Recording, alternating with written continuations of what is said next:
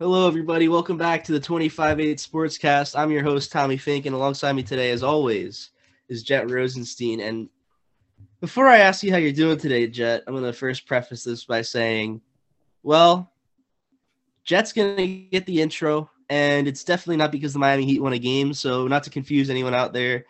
No, basketball season is over, and if you, you know, you're the Miami Heat, Jimmy Butler, and the likes, the season has been over for about a month now, so no need to no need to worry about it. I'm still going to give Jet the intro nonetheless. Yeah. Um, what's going on, everybody? Welcome back to the twenty-five eight Sportscast. We're back for another episode, as always, episode number thirty-seven. Um, great show for you guys planned. It could have been even better. Um, I had the actual idea of doing a way, way, way, way, way too early Uh, N B A power rankings, just so I can talk about my my, my Miami Heat some more, even though the, the N B A season has passed us. But that idea got shot down by the the higher ups over at twenty-five eight Sports Incorporated, located in Dallas, Texas. Um, but we do have a great show planned, nevertheless. Two great topics we're going to get to, and I, and I know we have a a great um, great audience for this show, and and I'm excited to hear their feedback Um, once this show show is all said and done. So what we're gonna do? Well, f- hold on, Jet. Yeah, yeah, go ahead. Uh, so you you know you, you say that your J D R metric is patent pending, correct? Correct. Yeah. Uh, it's gonna be your, pending for a while after this show. Is is your phrase "nevertheless" patent pending, or is that no, just a no, nice no? I don't think that's nonetheless. That that that phrase that phrase is not patentable, I believe. Okay, um, okay. It's a very common used phrase throughout the um, United States and other places around the world. So in other right, language, cool. in other languages, cool. of course. But yeah, no um, worries there. Yeah. So uh, for for our show today, um, we are going to be doing a power rankings of a dynasty fantasy football league that Tommy and I are both in, along with um, other listeners of the show and some of our other friends. I'll get into the specific details about that in a little bit. And then after that, we're going to get you updated on the current state of the M L B.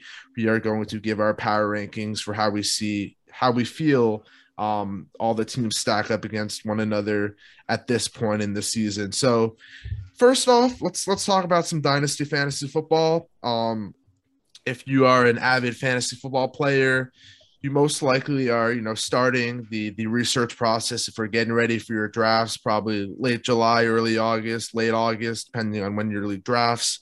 Um, for the diehard fantasy football players such as Tommy, myself, and a lot of the people in this league, we part we we started a dynasty league this year. And basically how this works, um, the first year of the dynasty league, you have to do a startup draft just to kind of build your team as if you were building your team in real life.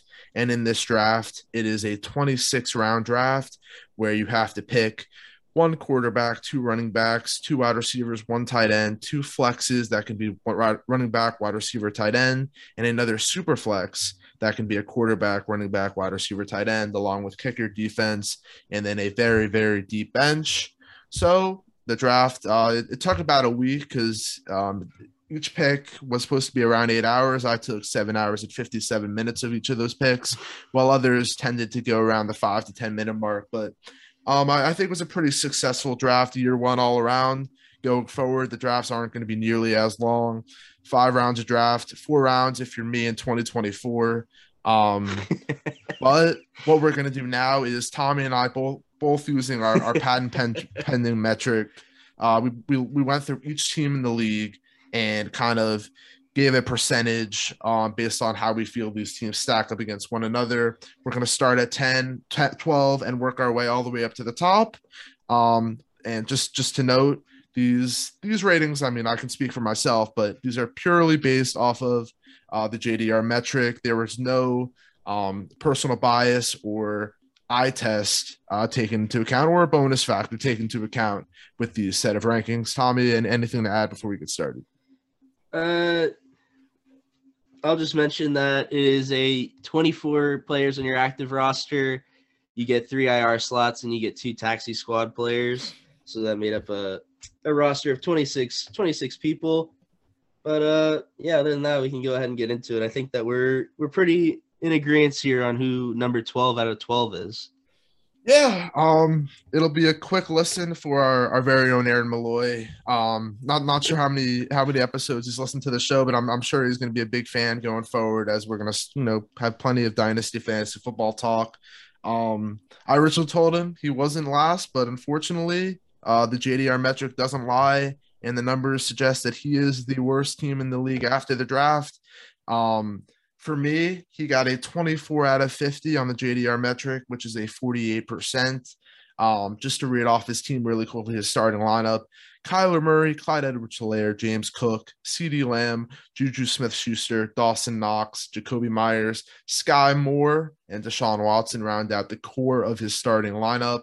Very young team. This is one of the teams in this league that is primed for a full rebuild. That is a very young team, a team that traded up to the fourth pick in the draft to acquire Kyler Murray and then didn't have a pick, but I believe rounds three through five. Um, so his, his depth is a little sh- shallow at this point in the journey of this dynasty league. So he has a lot of work to do, but he has a lot of promising names, a lot of young guys like, like James Cook and Skyy Moore, who are rookies, Damian Pierce, Jahan Dotson, Tyler Algier on his bench, who are also rookies. So Um, I wouldn't say that, you know, Aaron Malloy doesn't have a bright future ahead. I think there's some positives to look forward to, but this year will not be his year. He's going to be fighting for the number one overall pick, I think.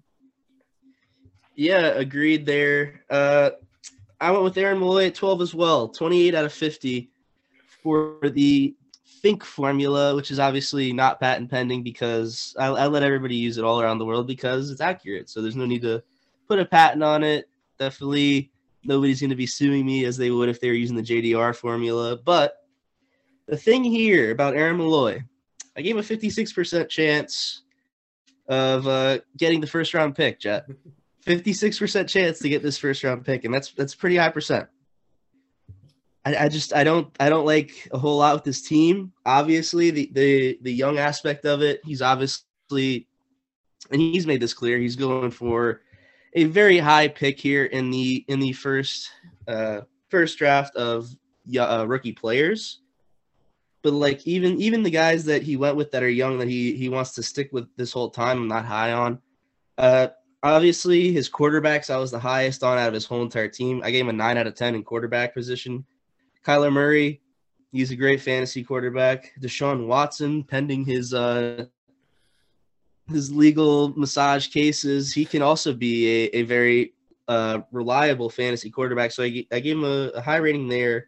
But then he took guys like Clyde Edwards-Helaire, who's young, but he hasn't proven himself. The Chiefs have been a better running team with guys like uh, Jerick McKinnon.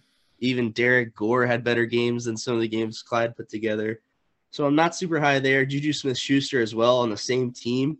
These guys are going to be competing for points, so it's kind of an odd Odd choice to draft those guys together for me. And then Dawson Knox, I liked. He was he was also a good pick for me.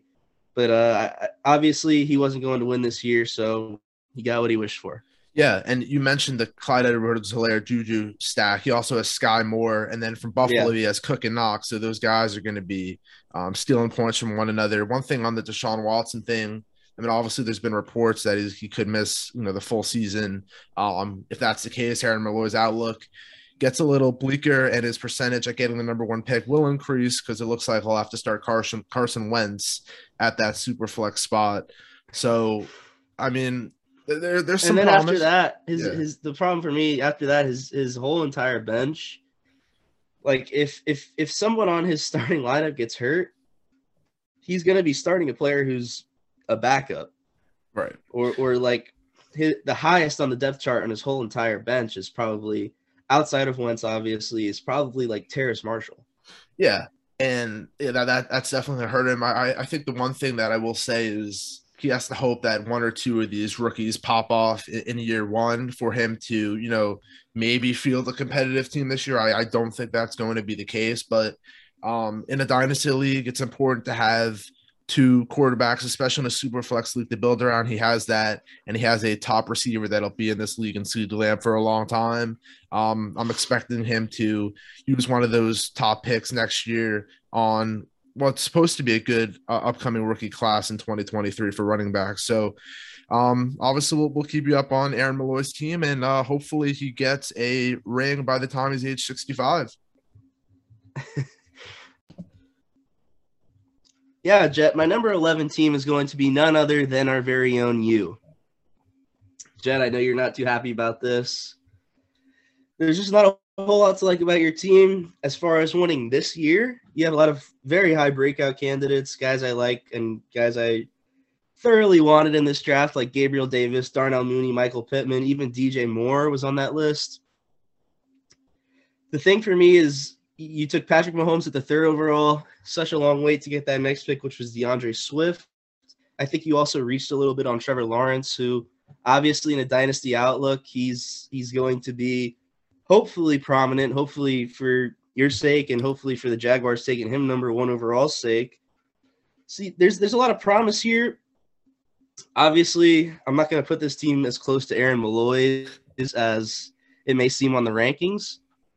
Uh, but it, it, it's uh, there, there's cause for promise here, and and that is you have a very good young running back core. I think Josh Jacobs is a little bit underrated. I think he fell quite a bit in this draft.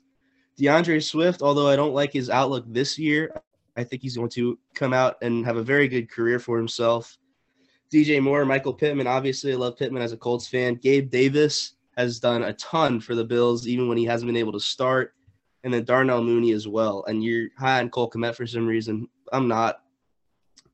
But yeah, Jed, I wouldn't be surprised if you ended up with like four or five wins this year. Yeah, I, I, I'm not going to say too much on my team yet because I think it's just um, kind of ridiculous where you have my team. It's clearly more positives than negatives in, in, in your in your little summary there, which is very interesting. But um, I think you you added one of those additional metrics like I, I tend to do with, with my system. Well, since since you're here listening now, I'll, I'll run you through it.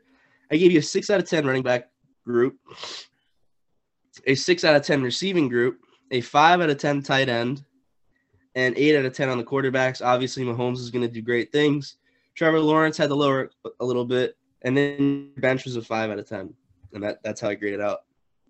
That's fair. Um, I'll, yeah, like I said, I'll, I'll go into my team in a little bit, but let me get to my number eleven team. By the way, I don't think I mentioned this before. Uh, basically how I graded each player on every team is I went through everyone's quarterback one, running back one, running back two, and so on and so forth, and did a tiered-based system with the top players in that grouping getting fives and the bottom players getting ones and then everything in between.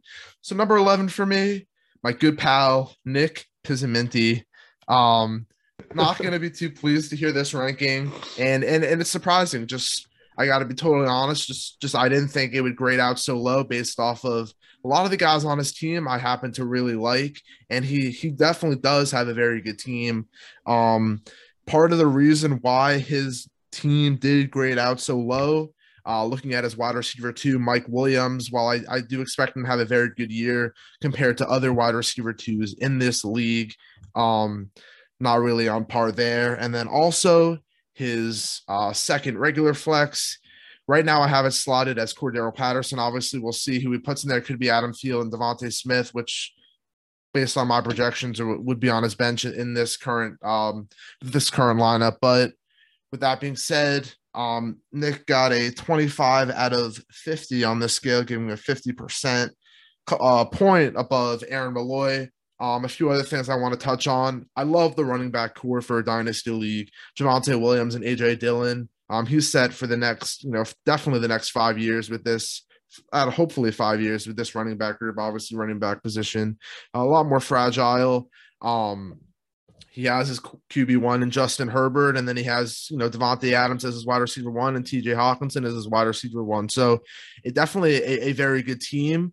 Um, I just think with the teams that are above him, not only do they have the potential to win now, but win in the future. And another thing to point out, which I forgot to mention, I think another reason why Nick's grade came out so low is I'm not a big fan of his bench. Um, no rookies on his bench. Um, he has a Robert Woods coming off of a, a big injury, a Gus Edwards coming off of a big injury. Um, Then you got guys like Byron Pringle, Kendrick Bourne, James Washington.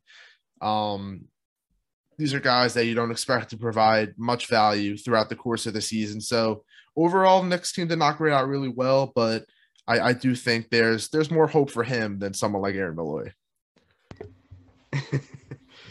uh, yeah, I'm going to go ahead and have the whole Malloy family log off here as I have Connor Malloy at ten. So the reason his team graded out higher than yours was solely because I think he just has a better starting lineup. They He has a massive Ravens stack going on with quarterback, running back, and wide receiver one all on his starting lineup. Obviously, Lamar is a great fantasy quarterback. He went back-to-back quarterbacks with his first two picks in Lamar Jackson and Trey Lance. Obviously, Trey Lance has a ton of upside, but, you know, it's it's pretty usual for a Kyle Shanahan-run offense to not have the quarterback be super fantasy prominent, even though Trey Lance is, is much more gifted and talented than Jimmy Garoppolo is, especially in the running game. But, you know, all things told, this is going to be his first time starting in a in a week one game. You got to wait and see what you're going to get.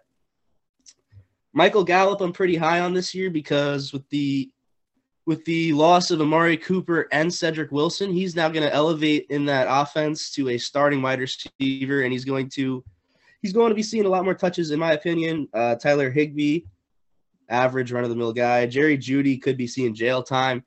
Jalen Waddle. Jalen Waddle is, is one pick that you did snipe for me, and that's that's my favorite player on this team. I think he'll be your, your all-star for years to come.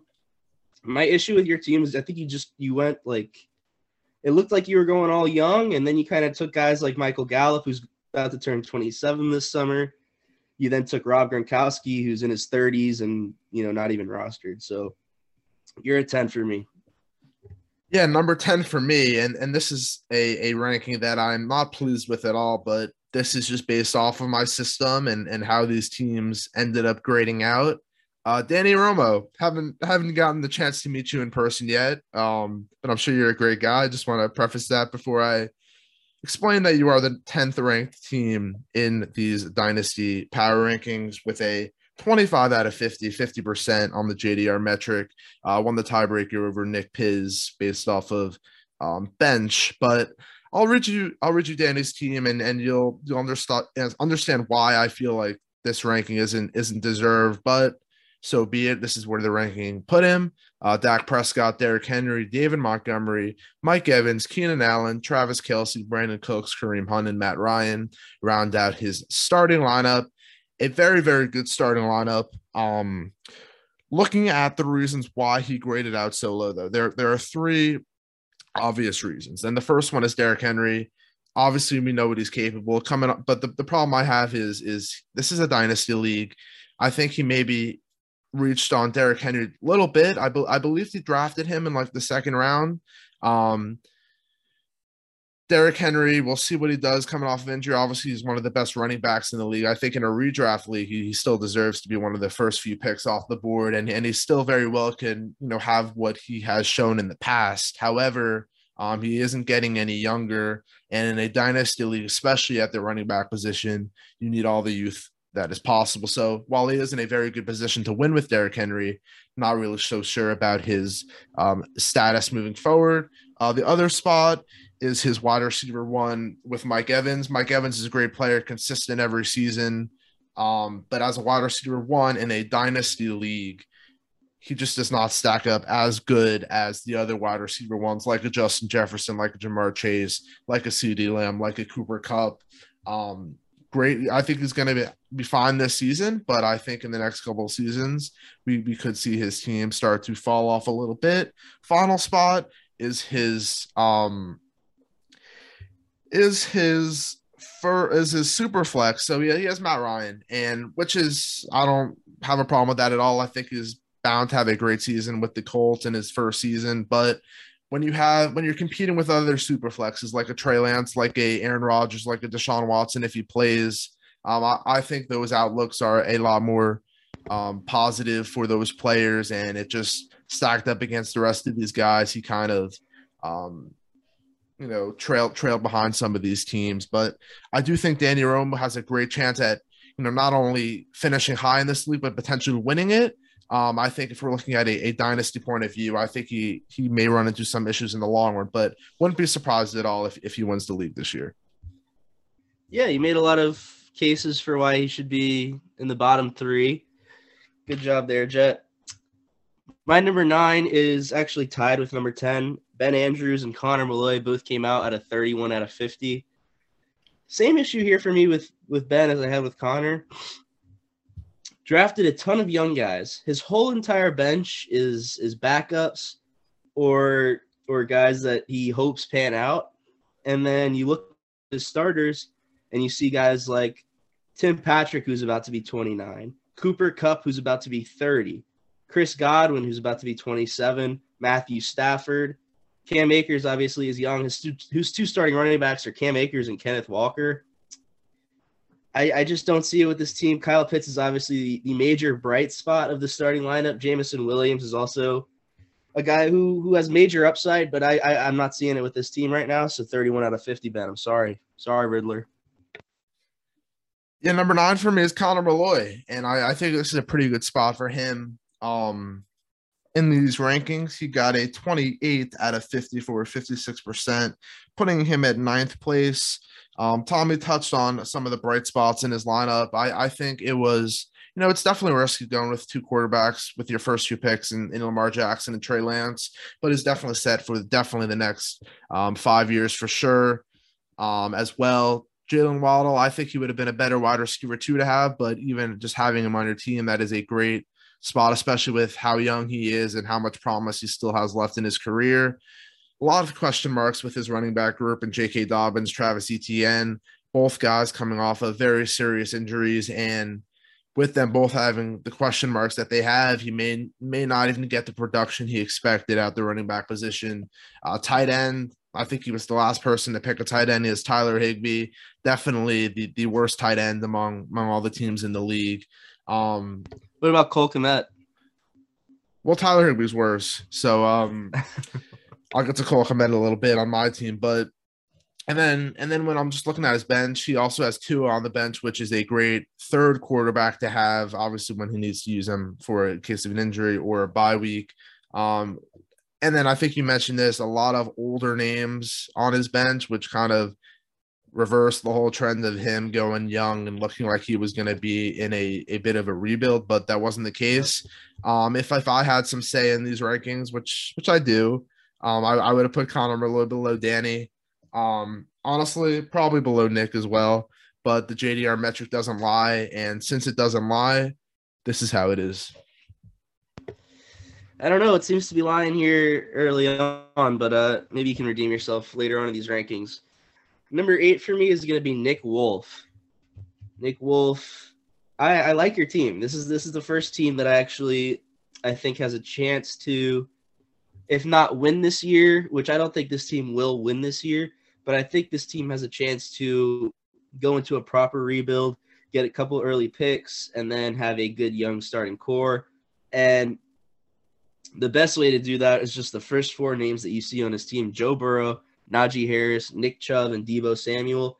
Obviously, Nick Chubb and Deebo are not as young as you want, but, I mean, this is a team that I think could potentially win here in, like, year two or three. And in that case, Deebo Samuel at twenty-six, Nick Chubb also at twenty-six. twenty-six is not a problem for that if, if you're looking to win in two or three years. Dallas Goedert, I'm actually very high on this year. And that's in turn because I'm very high on Jalen Hurts. I think there's a lot of mouths to feed in this offense. And so Dallas Goedert, I like that pick. Garrett Wilson, I like that pick a ton. Zach Wilson, I like that pick a ton. The only the only reason your team's not higher is because your bench did not grade out super well to me at all. Julio Jones, who's not rostered right now. Hunter Henry, who's obviously not getting any younger. Robert Tonyan, just coming off a major injury, is not getting any younger. Randall Cobb, same thing. So, like, you, your starting lineup, I, I love, but your bench to me makes – it just doesn't make enough sense for me to put you any higher on this list. Yeah, I also have um, Nick Wolf at number eight on this list, and then for a lot of the same reasons that you just expressed. Um, he really, you know, he nailed it, I think, his first couple picks with, with Joe Burrow, Najee Harris, Deebo Samuel, and then after that, Nick Chubb. And I, I like the Cortland Sutton pick a lot, too, as his wide receiver, too. I think with Russell Wilson. Um, Alan Lazard, too, who I didn't even mention. Yeah, Alan Lazard as well. I, th- I think with, with the, the receiving core he has is, is very good overall, because then you also have Garrett Wilson.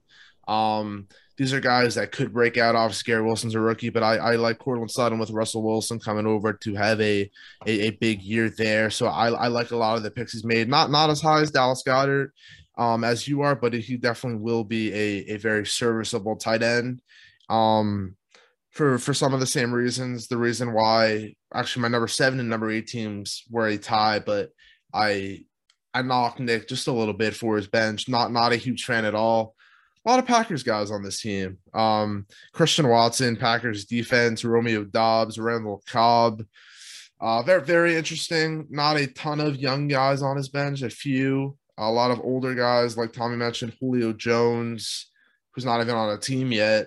Um, but I think Nick put a, a pretty good team together. Um, I definitely think he'll he'll be competitive all season long, and he should be able to string together uh, a couple of good years Uh, after this as well. Yeah, last thing I'll say about Nick Wolf is I thought he was going into a perfect a perfect build of a team to win in, in like year three of this dynasty league. And then his bench, he just kind of went with guys that were, like you said, on his favorite team, Packers, or going with guys that he's heard of before, like a Julio Jones, Randall Cobb, um, Hunter Henry. So Interesting, interesting to me. I think he he had it in the bag until he got to those late round picks. He might have just not cared. Uh, but either way, it bumped him down a few points. At number seven, I have him tied as well with Nick at thirty-two out of fifty, and that he is me. Um, one point ahead of Ben Andrews and Connor Malloy, and two ahead of Jet. Aaron Malloy is a a, a bunch points behind, but uh, it's okay. He still tried. My team, the things that I like about my team is I kept it as young as I possibly could, even kickers. I took three kickers in this draft, and, and I'm getting knocked for it. I took Evan McPherson in the tenth round, but I'll not have to worry about kickers for a very long time, Jet.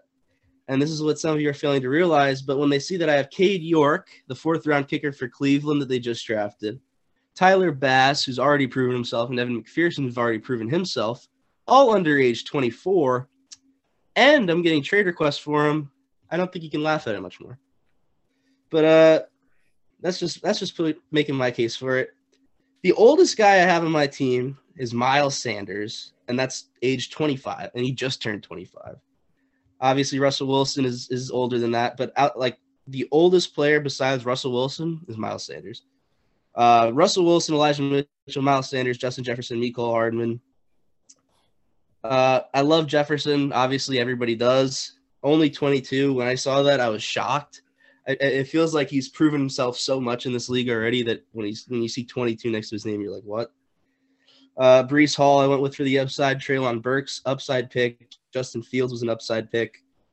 I even went and took Jordan Love, who obviously Aaron Rodgers isn't long for the league. I was hoping he could possibly – possibly be an upside pick, but I, I like my team just a little bit better than Nick Wolf's and the guys below me, just because I think this is the first team that I saw in this draft that had like a clear plan. Uh, a lot of the guys above me had a clear plan to be win now. I think my clear plan was I want to go into a full rebuild. I want to win in a few years, and I want to compete for one of the top five picks here in this next year's draft. And And that'll be that. Henry Ruggs was also my last pick. So yeah, that, that's what I wanted to touch on. A great dart throw pick there. Um, obviously, you're hoping that he, he makes a return to the league sometime soon. Um, I don't know if that's going to happen, but we know we know what his ability is like to stretch the field. Uh, mm. Deep threat, obviously a threat other places as well. Speed threat. He's a real speed threat. Absolutely.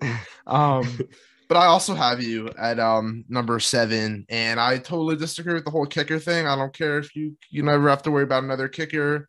Um, that just is. I, I'm getting all. I mean, guys are trying to. Yeah, I mean, next, for, next ten like first I, like I said, I I just don't get people trying to trade for a kicker where there's about fifteen or sixteen available on the waiver wire every single week, and they're going to do just as well, if not better, than than the options you currently have. But anyway, uh, let's let's get to the important things about your team. Um, I, I do like a lot, a lot of the, the names you drafted. Uh, Breece Hall, Elijah Mitchell is a great young running back core. Uh, Justin Jefferson, we, we've talked about this many times, only twenty-two years old, and he is the, he's the cornerstone of your team, and and you're never going to have to worry about filling that wide receiver one spot just because he's he's locked in there for, for the rest of your time, probably in this dynasty league. Um, and then Drake London could eventually emerge as a solid wide receiver too, or it could be Treylon Burks. Um, both rookie wide receivers have a lot of upside and have a lot of promise considering they're only coming into their first season in the league. Um, not not as high as on uh, Pat Freiermuth as you are. Um, I, I think the mouth. That, no, not, not how can high. You not be high on the mouth? Um, I, I think with the addition of Mitchell Trubisky or whoever is the starting quarterback there, I, I think if Kenny Pickett ends up playing, I think that's going to improve uh, Pat Freiermuth's chances at being more productive. But um, wouldn't say I'm as high on him as you are. Justin Fields, a great pick to have as a super flex quarterback, has the rushing upside coming into year two, looking to bounce back this season. A lot of lot of guys that could also have upside on your bench. James Robinson, obviously coming off of injury, but we know what he's capable of doing when healthy. And then Darrell Henderson as well. I mean, we've seen him take over the starting role, and when he has that, he is as productive as any running back in the league. So uh, I, I I like what you did here. Um, obviously, you know, it would be better probably if you had a Gabe Davis in, in one of your flex spots just to kind of, car, you know, put put together the whole rest of your lineup, but I, I think you did a good job here, and and and I think you're you're pretty much set, uh, strategy in place for for trying to get that title, like you said, in, in the next several years. Jet, my number six team is a guy that you had at eleven somehow, and I I really don't understand this ranking at all. It's Nick Pizzamenti, I think is how you pronounce it, but I just call him Nick Piz. Uh. Excellent first few picks. Justin Herbert, can't go wrong there. I think that's probably, outside of maybe Josh Allen, the best pick to have in dynasty football. Um, and he went right after Josh Allen at second overall. So Justin Herbert, not a lot, not a whole lot to say because not a whole lot needs to be said. Excellent receiving core in Davante Adams, who's now going to be obviously maybe maybe a few targets taken away from him, but he's still Davante Adams. Marquise Brown, I think, is going to be even better over in Arizona, running alongside DeAndre Hopkins.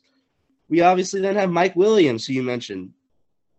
He's really the wide receiver three. I don't know why you were saying he was the wide receiver two. He's a flex play. Devontae Smith is another flex play. Adam Thielen is another flex play, and if he decides to use a super flex, Adam Thielen's going to be coming off the bench, and I think that's probably the best bench player that we we see in this whole entire league.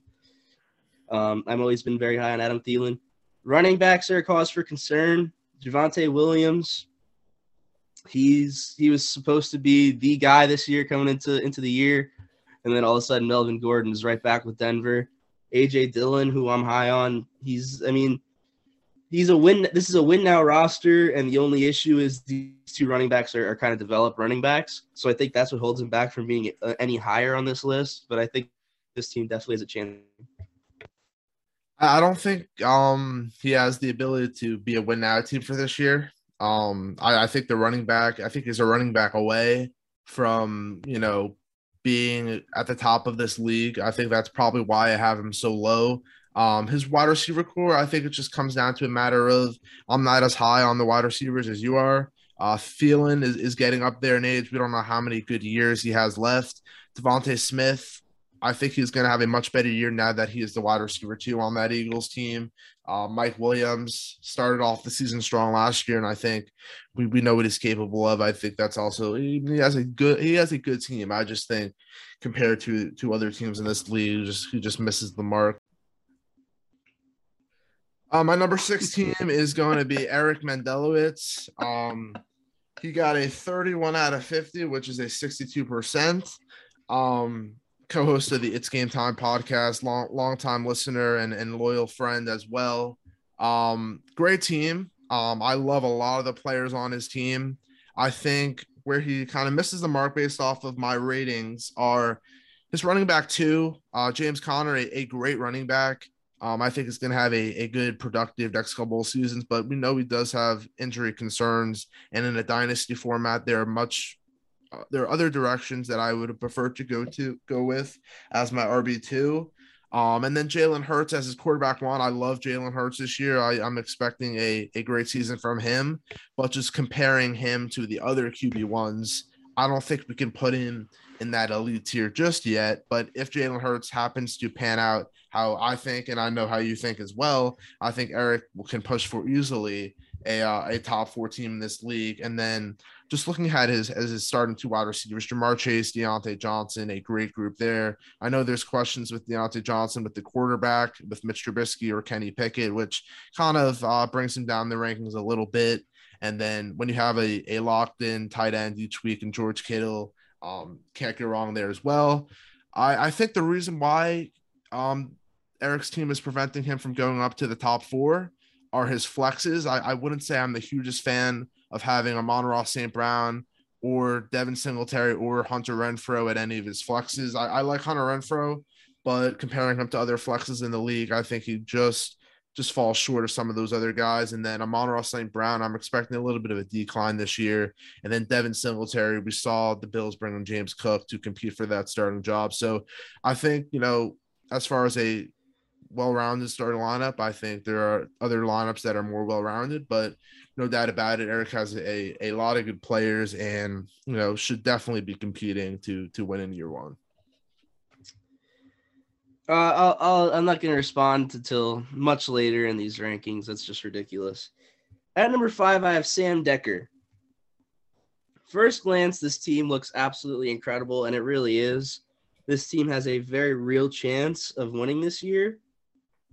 The only problem is, is I just like running backs. You're you're not going to come by running backs um, very often in this league. Like you, you're going to have to give up a, a handsome sum of change to get a an extra running back that's actually usable.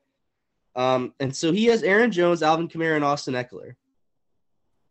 You have to start two of these guys. Alvin Kamara, we're still pending if he's even going to start this season. So now you're down to Eckler and Aaron Jones, two guys who both have not the longest of injury histories, but they're not they're not the shortest injury list of all time either. So so now after that, we're going to have to see a Jamal Williams or a Ronald Jones, and we know how big the carousel is in Kansas City with running backs. Jamal Williams obviously playing behind DeAndre Swift, and I don't expect him to be stealing too many of those touches either. So that that's my issue with this team, and those are the only other two running backs he has on this roster. Um, he would be much higher, but it, the depth just isn't there. Josh Allen, Austin Eckler, Alvin Kamara, A J Brown, D K Metcalf, Aaron Jones, Mike Gesicki, Uh, Dalton Schultz is starting at tight end as well. That's an incredible starting lineup, but I mean, if, if he goes all injuries, no suspensions, nothing like that, which is impossible, but if by some stroke of luck he does, and this team very, very easily competes for winning the championship this year, but the bench is just hard to hard to see it coming out on top. Obviously, some of the receivers are pretty good. He has Boyd, Cedric Wilson, Brandon Ayuk, Chase Claypool, who are all very, very reliable receivers to come off of a, a very deep bench. But that, that running back issue is, is just scary because he's looking at one, he's one suspension away, you know, like a, a bye week away from just he throw, having to throw out a guy who's, if he scores more than eight points, it's like a miracle. Yeah. Way too low for Sam there. Um, you'll, you'll definitely be hearing from me about him Uh, in a little bit, but let me get to my number five team, and that's Ben Andrews. Um, you're you're not you're not a you're not a huge fan of his team. I I think I I like the direction that he is going in uh, with this draft. Obviously, a lot of question marks with a lot of guys coming off of big injuries, like Cam Akers, like Chris Godwin, like um, Jamison Williams as well. But I, I, I see the direction he's going here. I, I like the stack of Matthew Stafford and Cooper Kupp, which is going to provide great production week in and week out. Kyle Pitts, I think this this pick as, as a tight end in a dynasty league, especially a tight end premium league, when you get one point per reception instead of half point for uh, tight end, that pick, especially in the years to come, once the Falcons get a their future quarterback, I think that pick is going to end up being one of the best picks in the draft.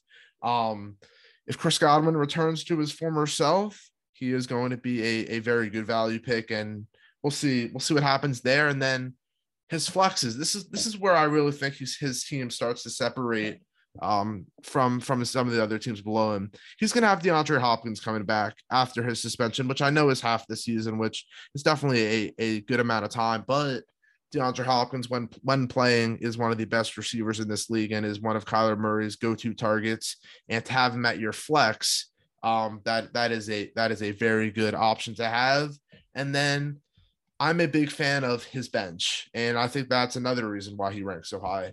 I love Khalil Herbert, George Pickens, Wan'Dale Robinson, Chris Evans, Justin Ross, Devin Duvernay. These are all guys that, while there aren't a lot of expectations for them, um, you know, this there these are all very young players, and if he can get a couple of these names to break out, he's only going to make his team that much stronger. I know we were thinking a lot with a lot of these bench players because I actually had a lot of these guys on my queue, and he ended up sniping them from me. So I like what Ben did here. Definitely, definitely more question marks than I think anyone in the top five. But if um, if he can answer some of those questions and, you know, get get the production from the players that he's expecting, I, I think he will be a, a steady team throughout the season. My only thing with what you said, I, I like what you said. I agree. He's got, and and the, the good the good thing about his bench is that they're young and they're breakout candidates, but that's all they are at the moment. And then he he's the same thing for me. He he does. It just seems like he didn't know which direction he was going as far as sculpting this team. He didn't know really until halfway through what he wanted to do. It, it felt like. And and DeAndre Hopkins for me, he he as good as he is, he's getting he's getting very old. And injuries are becoming a very prominent part of his career. He's also, when you when you pair a guy that's injury prone with suspensions, it, it's tough to, because now, I mean, we can maybe see this guy. It's it's possible we see this guy for three games this year now. Um, and as good as he is, he's never been like the the P P R crazy, ridiculous fantasy guy, especially in these past two or three years where he just hasn't he hasn't been the fantasy wide receiver that he is as far as a, a real talented N F L wide receiver. Uh, that's that's why Ben ranked lower lower for me than, than he did for you. My number four spot is this is Austin Geller. He is the first of four teams that I really expect to con- contend for this chip. Um, like I mentioned, Sam Decker has a chance if he can stay relatively healthy. Nick Piz, kind of the same thing. But this team, to me, if if if this team stays healthy, it's it's very hard to beat. Christian McCaffrey, Dalvin Cook, Leonard Fournette, Antonio. These are four premier running backs who, when playing, you expect to get you bare minimum. And when I say bare minimum, this is Gibson, because I think he's the weakest fantasy link of them all because he splits uh, target share with McKissick. But bare minimum, you're expecting this guy to put up twelve points a game. Fournette even more than that with an upside. And then Dalvin Cook and Christian McCaffrey are both widely considered top five fantasy running backs. And then you pair that with Tyreek Hill, who we all know what he's capable of, up in fifty points, uh, fifty-point games at least once or twice a season. T. Higgins is a very reliable wide receiver too, paired with Darren Waller at tight end. Uh, Derek Carr, who I'm high on, as you guys know. This is this is going to be a very good team. Um, I just I, I I don't have a reason that it's lower than some of the other guys, um, other than Christian McCaffrey's lengthy injury history, and it really scares me a lot. Uh, if this guy can stay in the field for you know ten games at least, or even if if the rest of his team can carry him to a, a solid record, and we see Christian McCaffrey come back week thirteen, which is going to be tough because if he does get injured, he's not coming back for the Panthers. But if we do see Christian McCaffrey in the fantasy playoffs, because Austin will be in them, then this team is going to be a very tough out. Yeah, way too low in my opinion. Um, I'll get to that in, in, a, in a little bit. All right, you can't uh, say four is way too low because yeah, that's at well, max. Compared to where I have him. Um, okay. So for no, number four for me, and it, it's me. Um, I'll, I'm, so just gonna, I'm just gonna say it right biased. now. I, I, I do think it's it, based off this metric, I am a little too high, and, and I, I totally understand that. I would have myself around the five, six, seven range, but this is how the metric rated out all these teams. I added a little bonus because I'm just so great at drafting, but um, no, I'm just kidding. But uh, let, let me go over my team. I know Tommy picked it apart a little bit, had a lot of positives to say, but stuck me at eleven. Um, I had a direction. No, don't even start with that. I don't even want to hear you start with that. It's exactly what you did. Yes, I said positives. There were because... there were there were like seventy-five percent positives, and the one negative was like Cole Kmet, and then Josh Jacobs. And then Jacobs. the bench, the brutal bench. Brutal bench. It's a brutal bench, Jet, for this oh. year. It's a this year ranking. That's you're not the... gonna you're not gonna finish in the top half of the league this year. I'm sorry. Go ahead. Uh, it's brutal bench. I, I just D B. Don't see that at all. I, I I really don't. Um, I have plenty of guys that'll be able to fill in.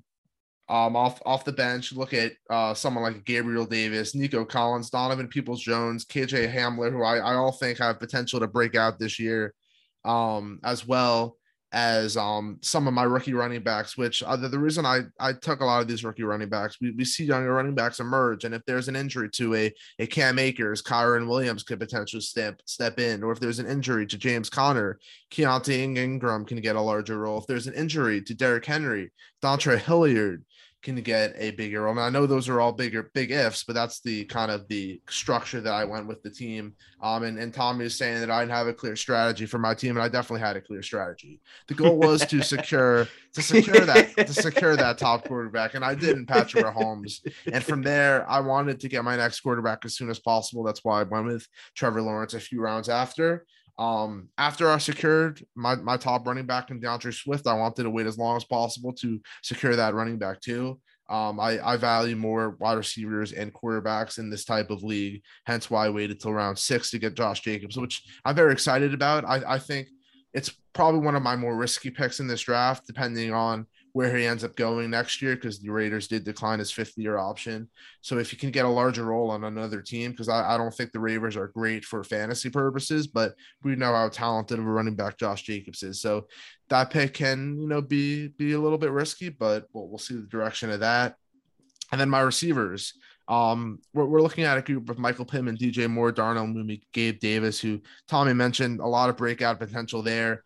We could see Baker Mayfield join the Carolina Panthers any day now, which I think is going to help D J Moore out. And that's with D J Moore uh, performing at a high level without a quarterback at any point of his career.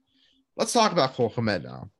Um, I know Tom is not a huge fan of him, but there's a lot of metrics that suggest that Cole Kmet is going to have a breakout year. In twenty twenty-one, eighth ranked route participation and seventh ranked target share. And he had negative thirty-six point six fantasy points under expectation. So basically what that means is that he was expected to get thirty-six point six more points than he actually did. But with the um, inefficiency of that Chicago Bears offense last year, that kind of caused him to kind of be put to the wayside and not perform at the level that he was expected to based off all this metric. So with that being said, um, I expect Cole Kmet to take a step forward this year, with Justin Fields taking another step forward. And I think this Bears offense as a whole uh, taking taking a step forward. So I, I like my Cole Kmet pick. I think he finishes as a as a top seven tight end this year. Um, and then, I mean, I know I talked about my bench. Um, and I think that the biggest holes in my lineup right now is I don't have a kicker or defense, but I'll fill those when the time comes. Uh, no need for I that. have I have a few kickers. No, no, no need for that in, in, in June when we, we could see a guy like a Elijah Mitchell go down with an A C L injury um, any day now, and then a guy like a Ty- Tyron Davis-Price step in as the, the workhorse running back there, and then look, then my, then my running back issues are solved. So, you know, you could rank me at eleven. Um, I don't think I have the fourth best team in this league, but I do have a team that, with the correct roster management throughout the season, um, could be one of those teams that's one of the, the a dark horse to to win this year. But I, I'm also set up for years to come. Uh, sound a little bit more passionate about that team than others. Jet. Is there any particular reason? Yeah, because it's mine. Oh, okay. Uh, I do have one question for you. Do you know what your strategy is going to be in, in future picks, particularly uh, twenty twenty-four fifth rounder? Do you know where you're going with that one? Yeah, so um, I traded that one uh, for the rights oh. to acquire Gabriel Davis, and I'm I'm extremely stoked about it. Um, couldn't be higher on him. Um, got was able to acquire him for a very low price, and uh, you know, it's just another one of those trades that I won uh, throughout the draft. So I'm I'm really excited to see what the final, you know, outcome of that trade looks like, but on, on the onset, it, it looks like I'm I'm the clear winner for sure. yeah, my number three team is Danny Romo, who somehow you put at number ten, and I, I just don't understand it. I think that we see the deepest bench in the league on this team here. Um, the only reason he's not one or two is Derrick Henry's potential for injury, because he is twenty-eight now. And when you're twenty-eight at such a high contact position with as many touches as he gets, uh, it, it's more and more likely to start seeing little bang-ups, especially after a broken foot kind of thing, when he may be favoring it a little bit when he plays. Um, that just opens the gateway to a ton more injuries. Kareem Hunt as well uh, is his running back three right now. And then McKissic is his running back four. So, and and the running back I didn't mention was David Montgomery. Uh, he's he's one hundred percent in a win now, in win now mode. He also has guys like Jarvis Landry, Jamison Crowder, who I think can break out this season just as good as Gabe Davis can. I don't see why uh, you're so low on Jamison Crowder. I, I never will. Christian Kirk, who, yeah, I mean, whatever. There's not a whole lot there. D J Chark, Olamide Zaccheaus. He also has Alec Pierce and Chris Olave on the bench, two highly sought-after wide receiver prospects in this year's draft. Um, he's got a very good bench of wide receivers, so running backs is, is the only issue with this team, because he also does have Travis Kelce and then Dak Prescott and Matt Ryan, who are both going to put up good fantasy points here for at least one or two more years. Dak Prescott, obviously, longer than that, but uh, – yeah, I think you criminally underrated this team. Mike Evans and Keenan Allen to wind out to wind out the to wind out the wide receiver core as well. Yeah, I, I think my metric definitely undervalued this team a little bit. I wouldn't say they're a top three team just based off the eye test. I think they're definitely a middle of the pack team. Um, I think, however, with the the right management of the team, they could elevate to that top three team for me for sure. Um, so. The way my top three worked out, um, it worked out absolutely perfectly. I think these are clearly the best three teams in this league. And, you know, eye test, J D R metric, however you want to look at it, this is clearly the direction that uh, these are the teams that have the best chance at winning the league in year one. Uh, num- number three for me is Jack Hagan. Um, a outstanding draft, I think.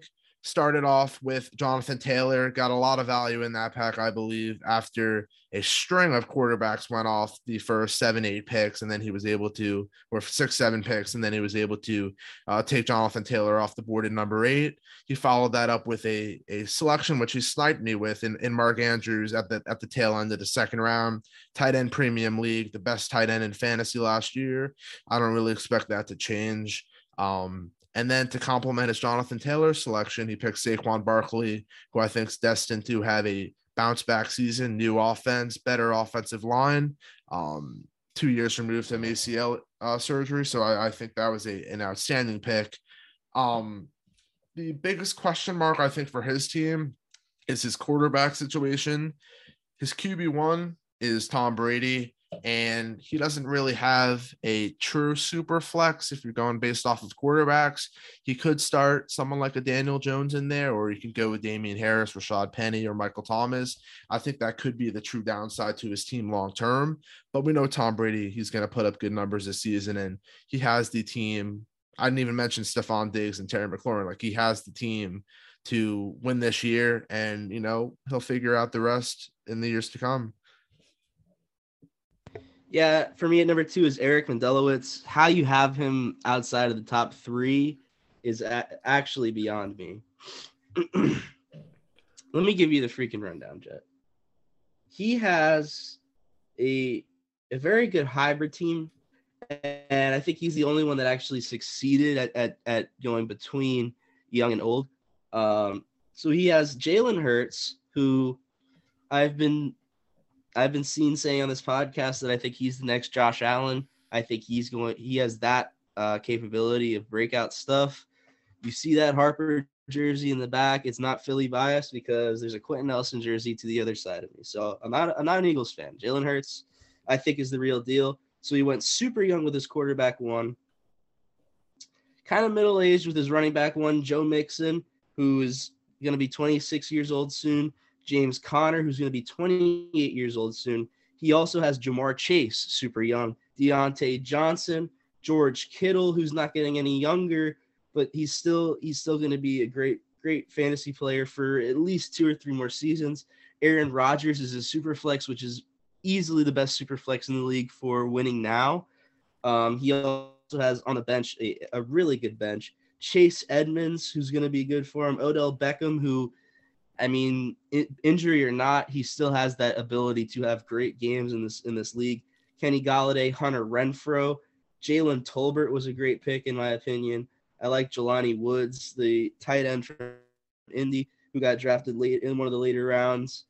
I think this team has it all, and I, I really am struggling to see why you don't see that. I think this team can win now, and I think this team can also win in the future. And that's, yeah. that's really one of the only ones that I can say that for. The, the biggest thing for me is, I mean, I, I don't think they this team has what it takes to win win in the future, especially with the running back core of, of Mixon and James Conner. I think these guys only have a few good years left of production. And then you're looking at a team that, Who, who is he going to start at running back? Is he going to hope that Brian Robinson, Tyler Batty, um, is he going to start Devin Singletary, who's going to be in a full, full-blown committee in a couple of years?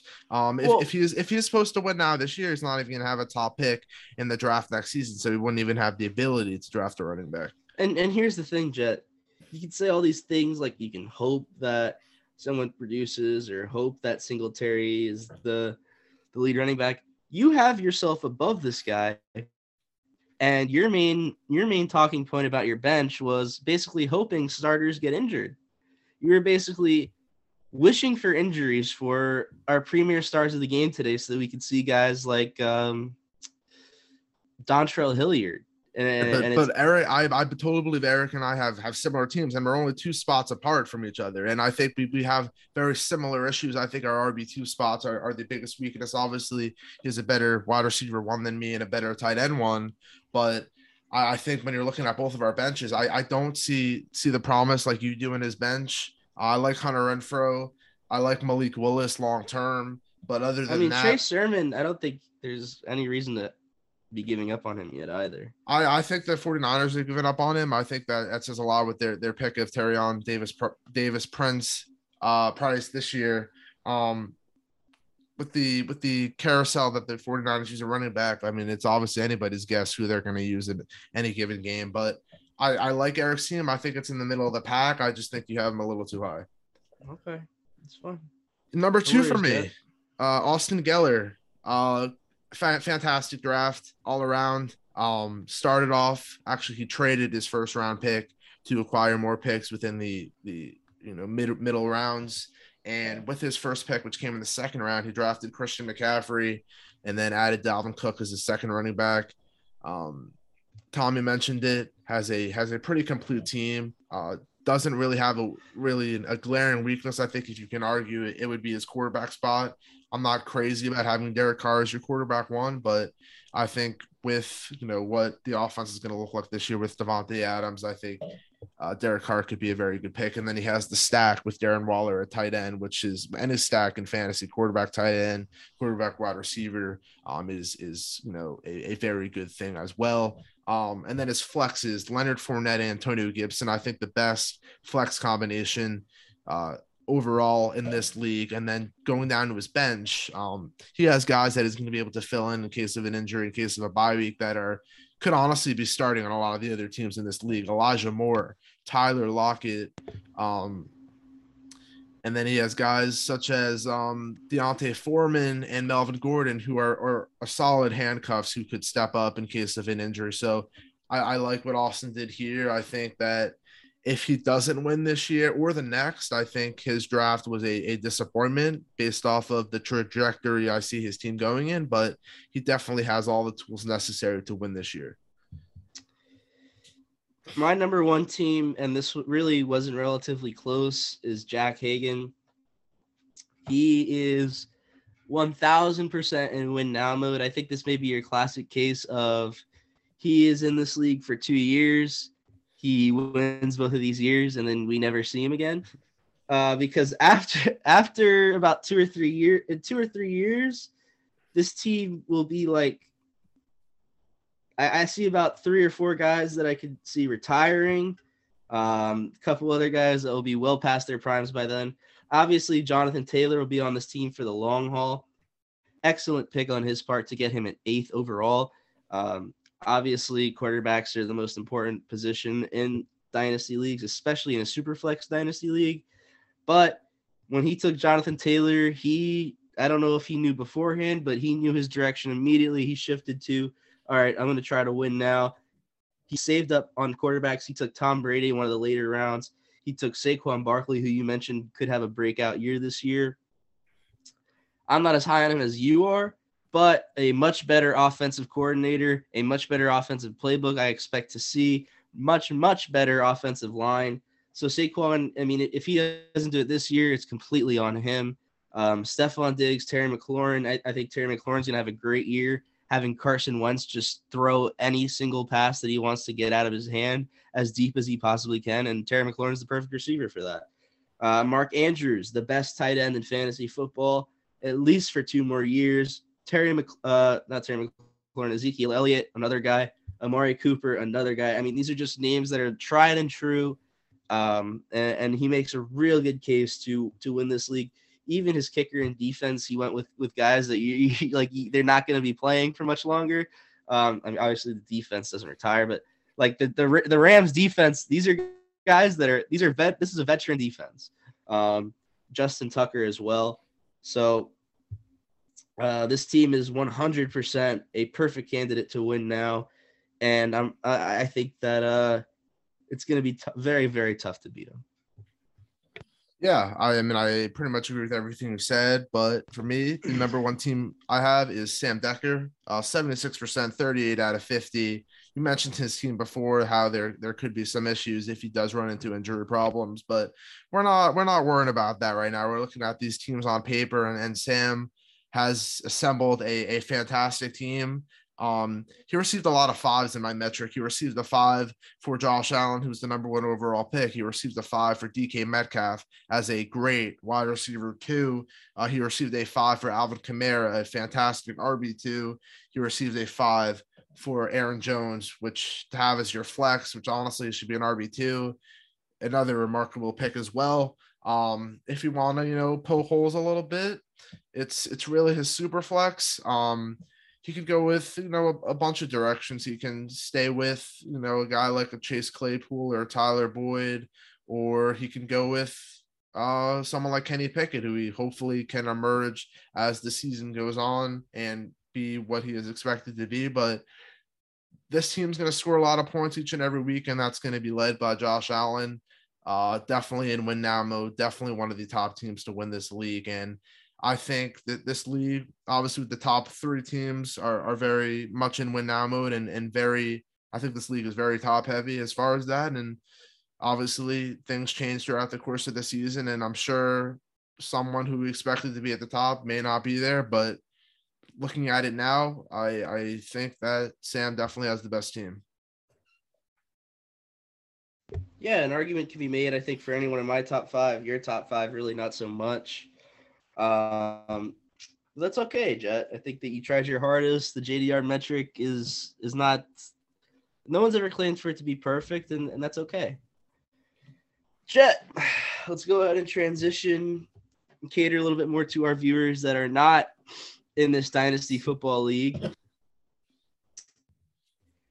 M L B power rankings. Haven't done these in, in quite some time. I think that we should kind of implement to do this at least once a month so we can look back on them, see what we got right, see what we got wrong.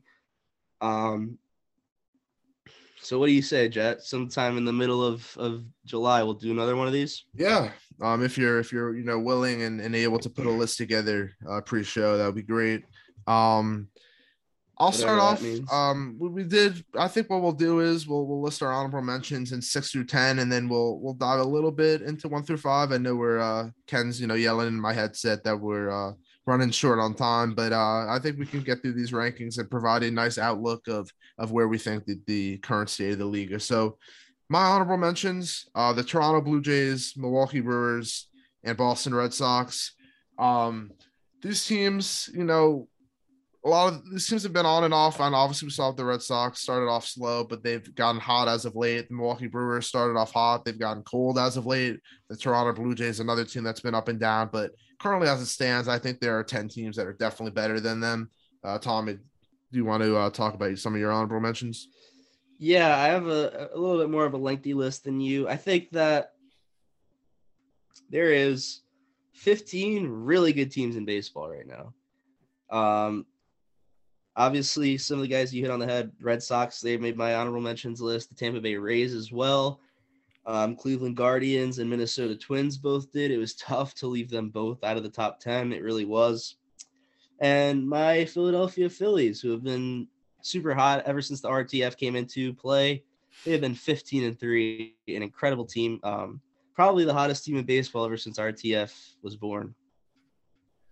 Absolutely. Um, I don't think they were deserving really of an honorable mention or the top ten in my list. Um, definitely have been playing well uh, since the, the firing of Drew Girardi, but I don't attribute that all to Rob Thompson. I, re- I really attribute it to some of the teams that they were playing, uh, like the Nationals, who they just played, what, like eight games against over the past four days. Um, I mean, they won most of those as you would expect, but I, I, th- I think the Phillies are, you know, in a much better place now. Um, as their, I mean, their schedule is not going to get any harder, unfortunately, because they now the M L B gifted them with a, a, you know, miraculously easy second half of the schedule. I know Tom is going to mention that they had a hard first half of the schedule, but oh, you uh, mean like the hardest in baseball? Yeah, it's definitely up there for sure. It's it's um, the hardest. Go ahead and look at it. It's yeah, it's the yeah. hardest. Yeah, I We've had the hardest schedule so. to date. Uh, to date, not even including these Nationals games, so I don't want to hear it. Yeah, uh, for sure, for sure, no doubt about it there. Um, but let me get into my number six through ten. Uh, number ten for me is the Cleveland Guardians. Number nine is the San Francisco Giants. Number eight is the Saint Louis Cardinals. Number seven is the Minnesota Twins, and number six uh, is the Atlanta Braves. I'll, I'll run through these these teams really quickly. I don't want to go too in depth on them. Um, the Cleveland Guardians, first off, they have been one of the hotter teams in the league over the past ten games. They are actually eight and two in their last ten. Uh, they pretty much have assembled a bunch of guys that don't have, you know, superstar pedigrees, but they are all playing as collectively as a team. And obviously they're led by Jose Ramirez, who is not only on his way to becoming an all-star, but probably on his way to winning the M V P this season. And then they have a bunch of, they have a pitching rotation that has been very good, led by Shane Bieber. You got Tristan McKenzie, Zach Plesac, uh, Cal Con- Cal Quantrill as well, and then Emmanuel Clase at the back end of that bullpen. Obviously, this team is exceeding a lot of expectations, considering they didn't spend any money. They dumped a lot of salaries in the offseason, and they spent very little money, but they are definitely uh, ex- exceeding expectations for sure.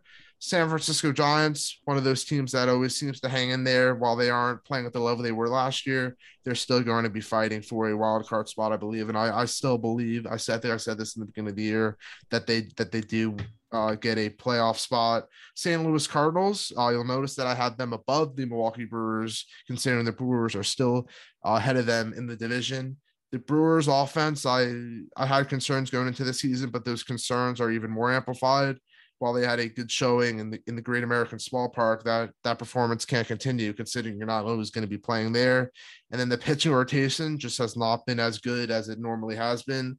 Freddie, um, I'm talking about the Brewers. Freddie Peralta is obviously injured, and then Brandon Woodruff's numbers haven't been good as well. Uh, the Cardinals, the Cardinals have brought up a lot of young guys like Nolan Gorman, like um, Juan Yepes, like Brendan Donovan. These guys are all emerging and playing a big role in, in a Cardinals team that I think is going to go on to win the division when all is said and done. And they're being led by Adam Wainwright, who is, you know, obviously up there in age, but performing still at a high level. And now Jack Flaherty is back as well to bolster up that rotation. Minnesota Twins, another team um, exceeding expectations.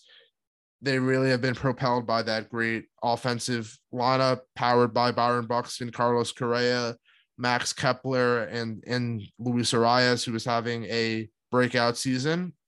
Uh, they're pitching. They don't have marquee names, but collectively as a group, they have been really good. Joe Ryan, Sonny Gray, um, Dylan Bundy, who has had, you know, some, some good starts every now and then. Hence, they are the, the number one team in the Central. Finally, number six, the Atlanta Braves, after a, a another slow start to the season. They have picked it up and they have been very, very hot. They're coming off of a fourteen game winning streak that ended several days ago to the Chicago Cubs, but now they have Ronald Acuna back. Um, they're pitching better.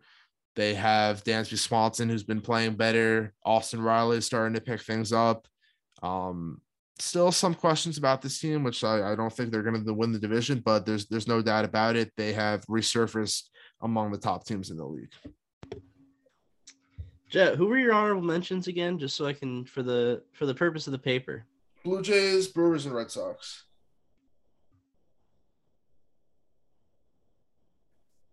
Jays, Brewers, Sox. And who was your number nine team? The San Francisco Giants.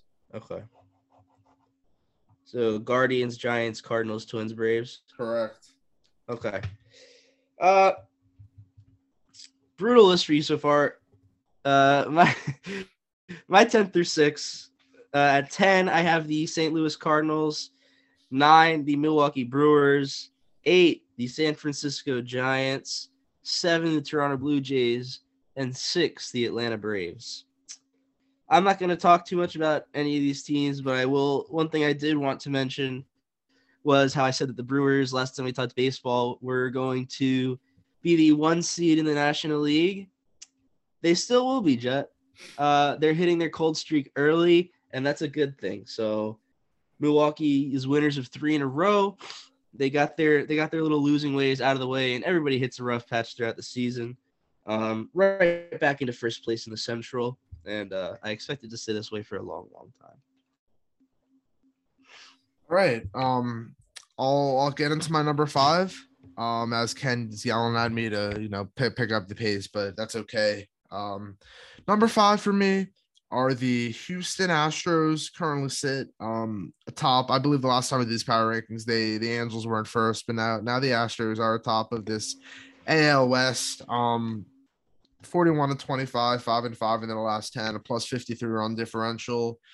Jordan Alvarez has been amazing. Justin Verlander has been amazing. Jeremy Pena, Kyle Tucker, um, part of that young group that has ascended, um, you know, in their short time with the Astros. And then Jose Altuve, slow start, but has found his groove in, in the past couple of weeks as well.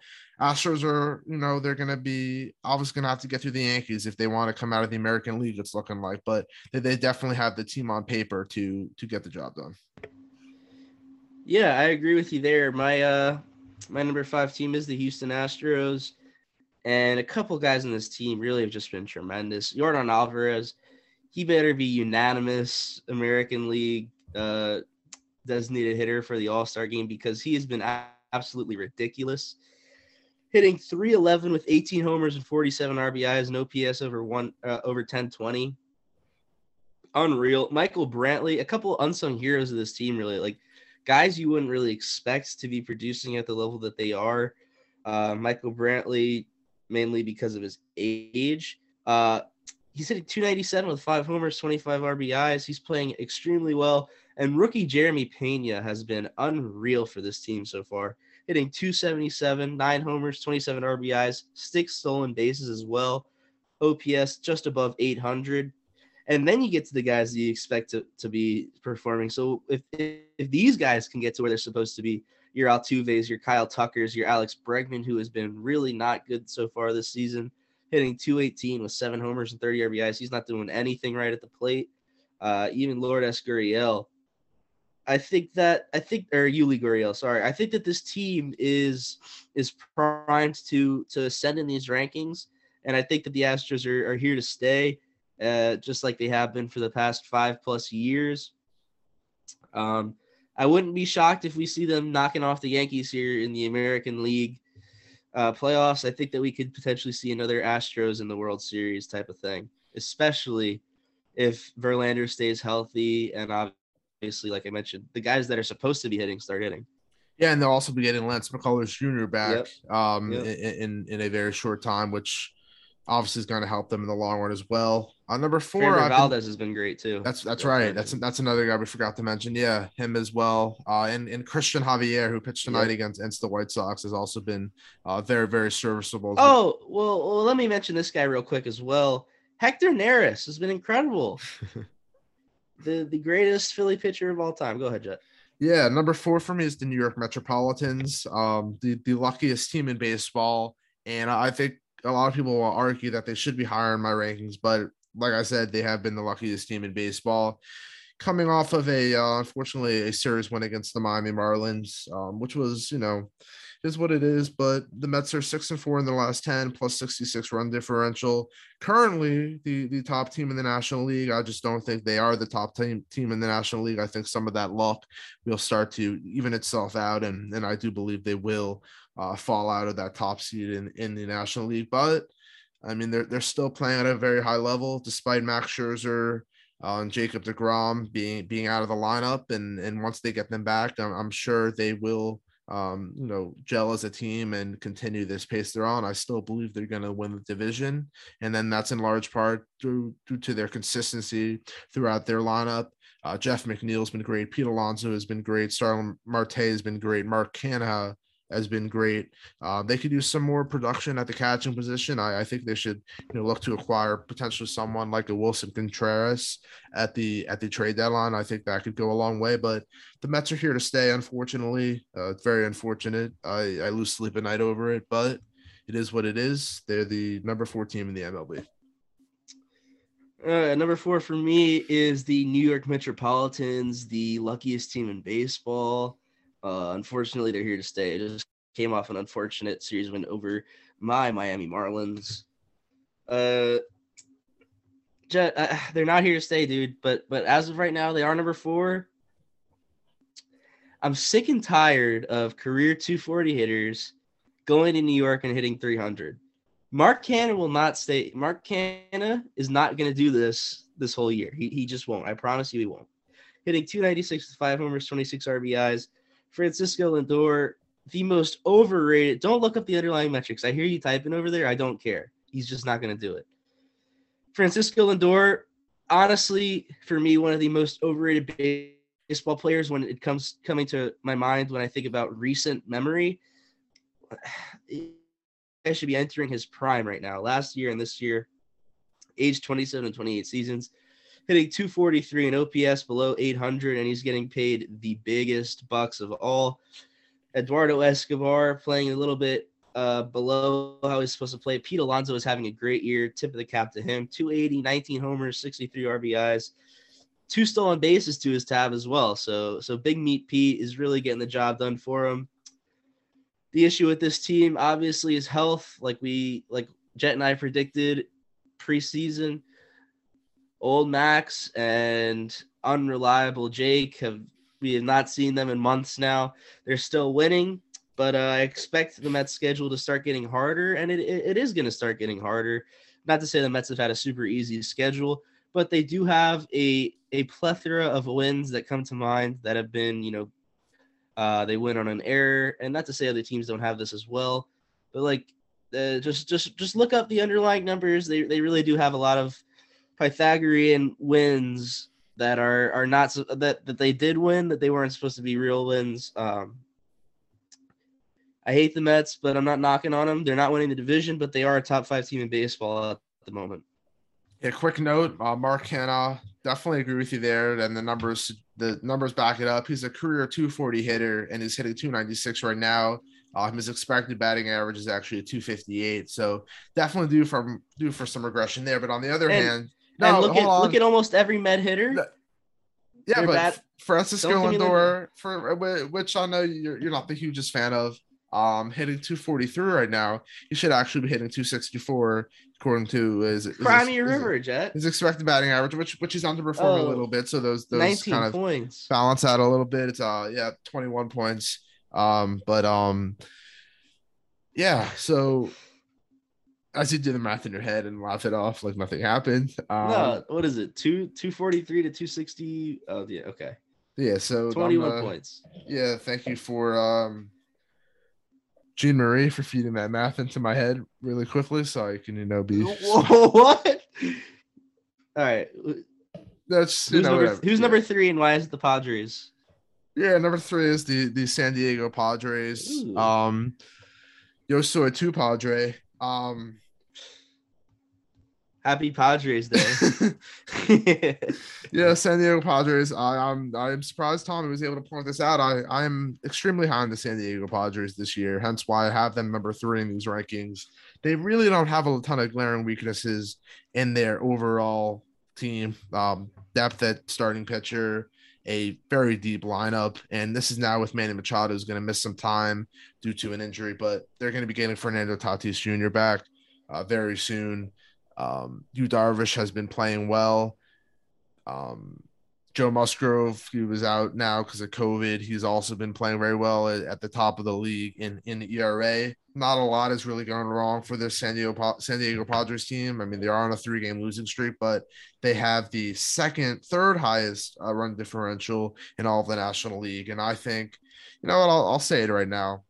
San Diego Padres are going to be in the World Series this year. Really? Mark it down. Okay. Uh, I'm drawing a, I'm drawing an arrow, and I'm just writing W S question mark W T F question mark. Their, their, their time their time is here. It's been all this all this anticipation for them, you know, getting the team right. Uh, A J Preller's made some bad moves as the G M of this team, but I think this is the year for them to capitalize. And and the Dodgers possibly aren't the team that we thought they were. The Mets are frauds. Uh, I don't really see anyone out of the Central coming out of that division. So. Give me the Padres. What about the Phillies? Braves. The, the Phillies are they're hopeless. Um, give me the Padres, though, to come out of the Braves? National League. I, I I think the Padres are better still. Padres didn't even make my honorable mention, so. Really? Yeah, my number three team is the San Diego Padres. Uh, Manny Machado having an unreal season. You never want to wish an injury on a man, but he did just really open the door for – Bryce Harper to win back to, oh, oh, sorry, sorry. No, for Bryce Harper to win back-to-back M V Ps, and Nolan Arenado is really not even in question. It's Harper, Machado, or Goldschmidt all the way as of right now. Weird that you'd even mention Arenado. three twenty-eight, twelve homers, forty-six R B Is, seven stolen bases, O P S well above nine hundred. Trent Grisham is playing absolutely horrendous. I expect that to change, hitting thirteen points below two hundred right now. Uh, and that, I don't think that's sustainable. Joe Musgrove, who I, I mentioned as my National League Cy Young pick preseason. Jet, come on. Not looking great when you have Sandy Alcantara ahead of him, but I, I, I respect it because he will finish in the top three. So, yeah, well, in twelve games, he's eight and oh with a one point five nine E R A, seventy-nine innings pitched, eighty-one strikeouts, and a whip below one. I don't think Sandy Alcantara is as good in any single one of these stats. I'll pull them up really quickly, though, if you'd like. Uh, let's see. Alcantara. Seven and two. Higher earned run average. More innings pitched. Buddy's pitched two more games. Uh, I think less strikeouts and a, a whip that is higher by one point. So Sandy Alcantara... Well, like I said, I mean, he's, he's pitched two more starts. Once Musgrove gets those two extra starts in, I, I think we will know where, where both of these numbers will stand. By the way, um, I know we haven't done it yet, but Sandy will be starting the All-Star game for the National League. Yeah. Interesting. Um, power numbers for this team are not, not anywhere you expect them to be, but obviously when Fernando Tatis Junior isn't a part of your everyday lineup and he's supposed to be, I think that's a given. Will Myers is... One home run. I don't I don't understand what's going on with him. Uh, Aaron Nola, the catcher version, hitting two twenty-nine with two homers, eighteen R B Is, and a stolen base. A lot of catchers getting stolen bases here in this top five, and I think that's kind of why I made these, these teams out to be in my top five. Whoever had the most stolen bases from their catchers. Phillies at one. Yeah, just to um just to uh, go back to the Musgrove Sandy Alcantara debate. Um They both have expected E R A at two point five five right now, so I think both are due for some some negative regression, but um, we, we know who the more electric pitcher is and uh, who has a, a brighter future in this league. But uh, number two for me is going to be the Los Angeles Dodgers, and you know they they've which is crazy. They've struggled lately, and they still have a plus one fourteen run differential, which is good for second in the league. Five and five in their last ten, still first in the N L West, second in the National League. they are another team that really doesn't have many holes. I think it's a more of a matter of, you know, now they have Walker Buehler and Clayton Kershaw injured, which is definitely hurting their rotation. Um, I think it's it's been remarkable what Tony Gonsolin and Tyler Anderson have done, really emerged. Um, I think it's a credit to what the Dodgers organization is made of, bringing in these these types of arms. Obviously, Tony Gonsolin was with the system, but bringing in someone like a Tyler Anderson and getting the most out of them, they have been at the forefront of the, the pitching success for this Dodgers team. Up and down the lineup, um, now another injury, Mookie Betts, is, is going to be out for the foreseeable future, which is going to hurt them. I, I do expect the, the Padres to overtake this division in, in the next couple of weeks, but I do think when it's all said and done, the Dodgers will win the division, but I think they're going to run into the the problems they always run into come October, where they just struggle to find success in the playoffs. I know they won the World Series a couple of years ago, but that was in a, a COVID-shortened season where uh, none of it really mattered except the Marlins get into the playoffs. But, um, yeah, the, give, me, give me the Dodgers as the number two team in the M L B. Looks like our top five is mirrored completely. Dodgers for me as well at number two. Trey Turner is having a, a heck of a season. I can't wait to see him and Juan Soto in Phillies uniforms come next season. Uh, it's really going to be a sight to see, and and I'm excited yeah, about I mean, it. You'll have some defensive players, so that'll be good for you. Exactly. Exactly right. Uh, Juan Soto is playing like shit for just for us. He he wants to uh, to lower his stock, and that's exactly what he's doing. And, and thank you a lot to Juan Soto. Trey Turner, he's making it a little bit tougher for us to acquire him, but nonetheless, we will be seeing him taking over Didi Gregorius's spot. three oh one, nine homers, forty-nine R B Is, which I believe leads the National League, fourteen stolen bases. You know exactly what you're going to get with a, with a player like Trey Turner. He's doing exactly what he's supposed to. Will Smith is having a good year. Mookie Betts, I've never been a super big proponent on Mookie Betts, but he this is this is a he's having a year right now that I'm starting to be one of the guys that I put Mookie Betts in the conversation, you know, with your Harpers, Sotos, Acuñas, um, Aaron Welcome Judge. to the party. Welcome to the yeah, party. Yeah. Basically, uh, I, I think he he has a seat reserved at that table at the top right fielders in the game. Yasiel Puig obviously isn't having the stronghold that he used to have on this team, but uh, you know, the Dodgers are playing well. Freddie Freeman. Forget that he's a Dodger. It's actually ridiculous how good this lineup is. two ninety-one, six homers, thirty-five R B Is, and he really hasn't gotten going yet because he, he ain't hitting fifteen home runs this season, I'll tell you that. No, absolutely not, yeah. Um, yeah, that it's just remarkable, the team that they have put together, and um, we, we know we'll be seeing them at the top of these rankings, uh, definitely definitely down the line. And, Look- and, and Walker Buehler hasn't even been good. And it's, it's hurt right now too. So yeah, and when he was playing, he has he wasn't good. Yeah, uh, I mean he was he wasn't like ass, but he wasn't Walker Buehler. Right. right. The E R A above four, you, you ain't gonna see that all year. Yeah, I think I think I mean he was he was very good up until I think his last start. I think he put up a a, a bad outing, but yeah, he still hasn't been nearly anywhere close to where, where we've seen him in the past. Um, Tyler Anderson, Julio Rios, and Tony Gonsolin though have picked up all of that slack. Absolutely, yeah.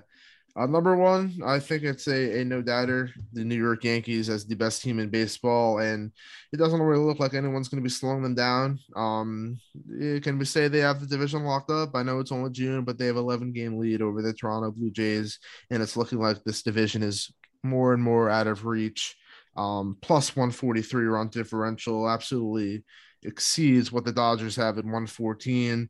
We know what Aaron Judge has been doing. Um, we know what Nestor Cortez has been doing. This whole Yankees rotation has been phenomenal.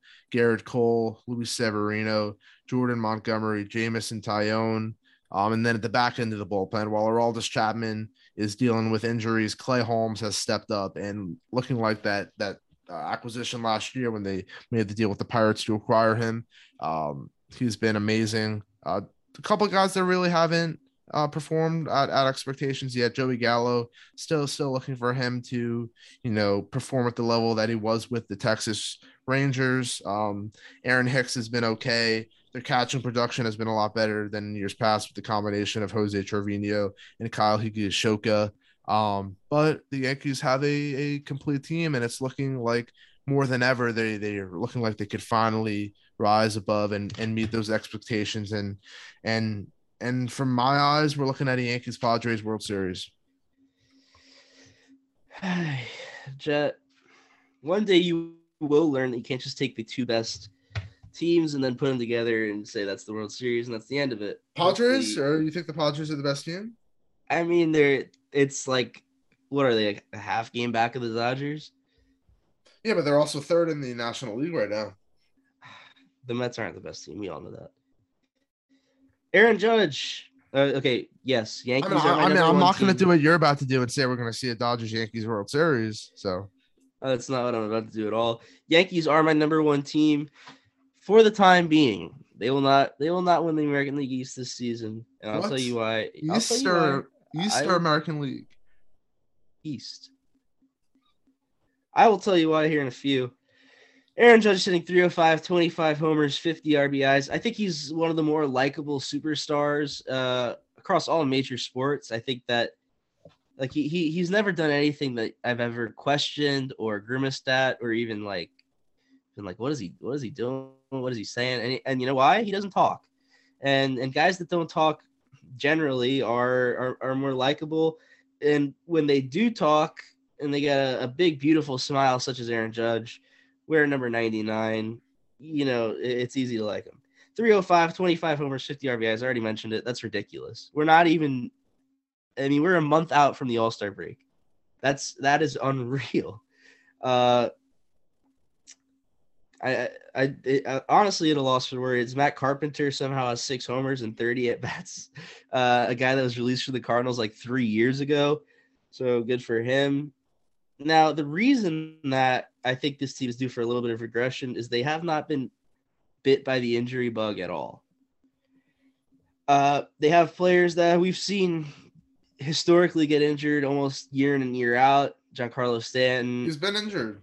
But the, the this whole entire the whole entire starting rotation is it has not been injured. Garrett Cole, the worst one among them, with the worst E R A among all the starters, with a three three three. Luis Severino with a three two seven. Um, Jordan Montgomery with a two seven two. Jamison Taillon with a two seven zero, and Nestor Cortez with a one nine four. Absolutely crazy that these guys are all doing this, and it's just it's something that you have to look at and realize is too good to be true. I don't think that. Like these these guys are just Jamison Taillon is pitching a whole a whole run per game lower than than what he has his career. Same story with Montgomery. Luis Severino, uh, he's pitching kind of on par. Nestor Cortez is pitching almost three runs below what he usually would pitch at. Garrett Cole is pitching right on par. So that that's five runs a game just from the starters that like that they, they they they could potentially see coming back. I think Nestor Cortez obviously is a different pitcher than he was earlier on in his career. Um, but I don't think Taillon and Montgomery have proved to be to be otherwise uh, that, that type of pitcher. And and like I said, one of these guys, unfortunately, will go down with an injury at some point this season. Yeah, I mean, I think the numbers that, like, you mentioned Taillon and, and Montgomery are putting up, but I obviously I don't think they're as sustainable as maybe some people may think. I mean, Taillon, two point seven E R A, his expected E R A is a three point two eight, so not not too far off there. Um, Jordan Montgomery is another guy that you mentioned. He has a uh, two point seven three E R A, so his expected E R A is a three point eight three. So these, these guys are definitely due for some regression for sure. Um, obviously, they their numbers suggest they're still having great seasons. Um, I, I mean, I think another one, I don't have the numbers off from the top of my head, but Nestor Cortez, I think we all know that a, a one point nine E R A um, is not going to, to be consistently in that position all season long. But the, the Yankees have a, a great team this season for, you know, exceeding all expectations. And Um, yeah, Yankees, Padres, mark it down, cross country, not what you expected, but that's what it's going to be. Okay, it's marked down, trust me. Jet, let's play a quick game of this or that. Okay. I'm going to ask you some players, and you're going to say who you, who you take. the the player that I'm that we're starting with is Kyle Schwarber, and we're going to be going across twenty-nine-year-old baseball players. Okay. Okay. This or that: Kyle Schwarber or Bryce Harper. Bryce Harper. Kyle Schwarber or Mookie Betts. Mookie Betts. Kyle Schwarber or Javi Baez. Kyle Schwarber. Manny Machado. Manny, Manny Machado. Not too sure why we had to think about that one. Xander Bogaerts. Xander Bogaerts. Rhys Hoskins. Kyle Schwarber. Max Kepler, who I feel like he's younger than that. Max, Max Kepler. Gary Sanchez. Kyle Schwarber. Noah Syndergaard. Kyle Schwarber. Who I feel like is older than twenty-nine. Yeah. Jose Ramirez. Jose Ramirez. Trevor Story. Trevor Story. Brandon Nimmo. Brandon Nimmo. Oh, that's a bad. Uh, just you should have just never said that. Aaron Nola.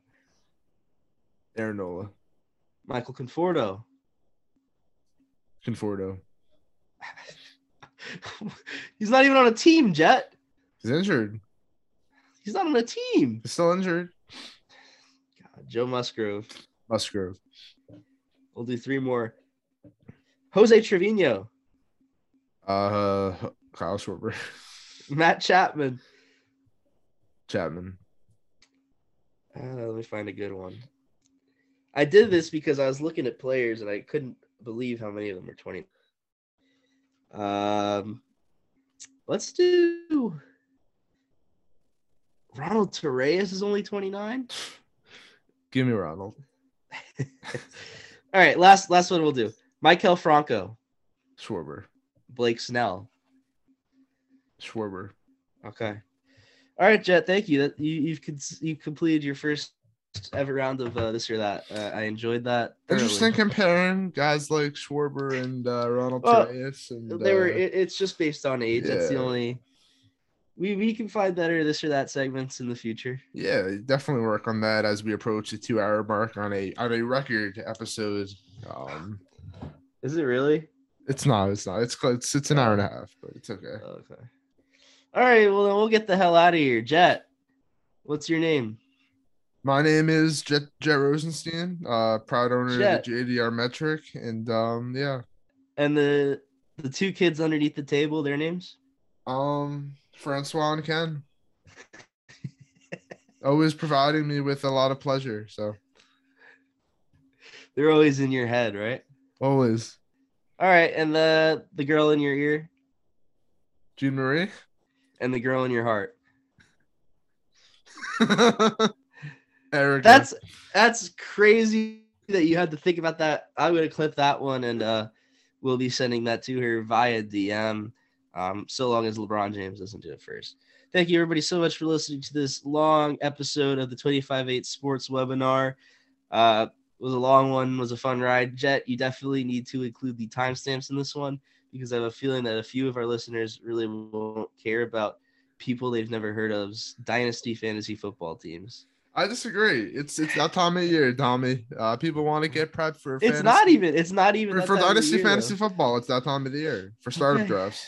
Okay. So, uh, Tommy's obviously not. You know. You know.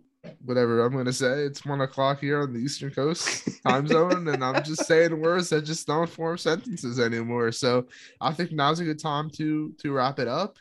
Yeah, um, and because I am the main uh, the main person of this podcast, I will say the last words. Thanks for listening, guys. Of course, guys. I'm Tommy. That was Jet, and this was the twenty-five eight Sports guy. Check out Baseball Savin for all your underlying. Jet sucks. Jet news. sucks. Jet sucks.